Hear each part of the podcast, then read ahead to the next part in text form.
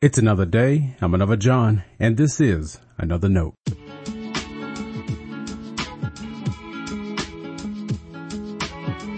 Today's edition of Another Note is titled, We Should Celebrate More.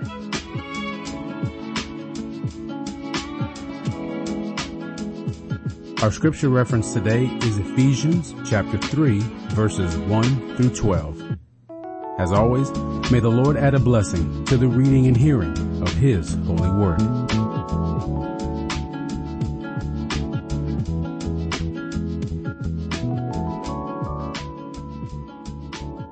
This is the reason that I, Paul, am a prisoner for Christ Jesus for the sake of you Gentiles.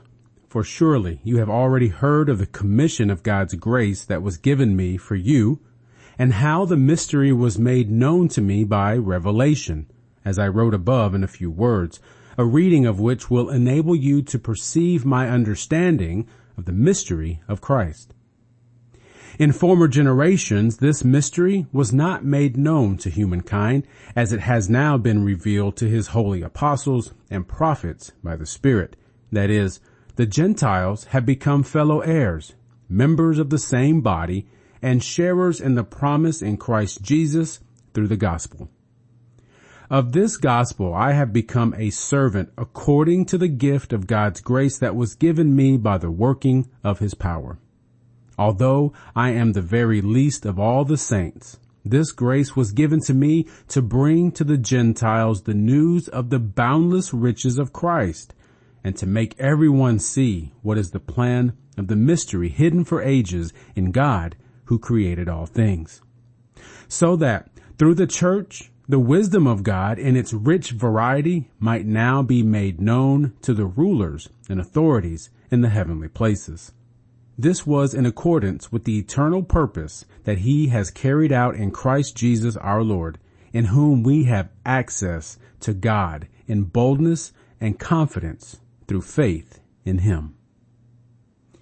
This is the word of our Lord. Thanks be to God.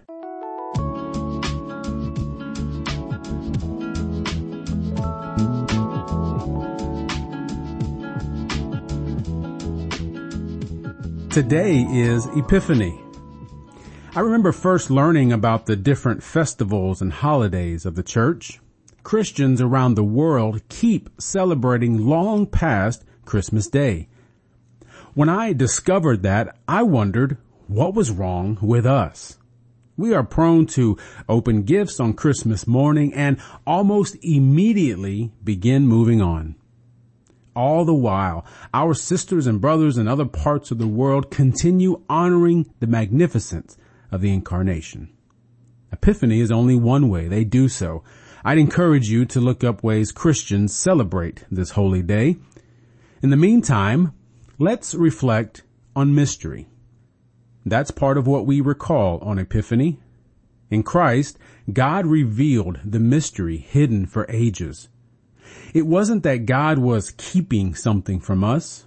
In fact, as we learn the Bible more, we can see a pattern emerge. God was showing us where we were going. We knew what to look for. Even the wise men knew something was happening in the cosmos.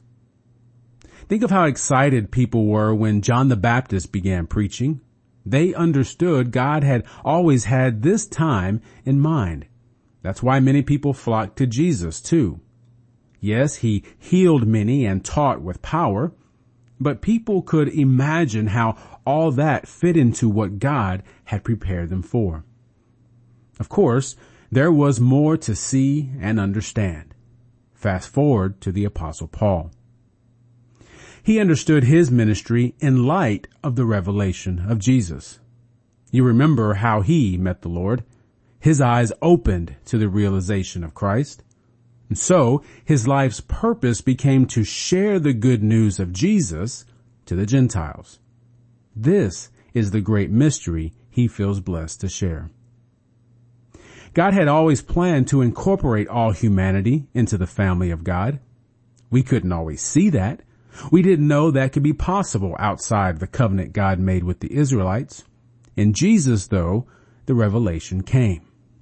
So, now what? I love how the Message Bible translates Ephesians 3 7. It reads, This is my life work, helping people understand and respond to this message. He'll go on to say the church shares a similar purpose, but here's the part I think we need to rethink. Ephesians 3 9 says that Paul wants to make everyone see what is the plan.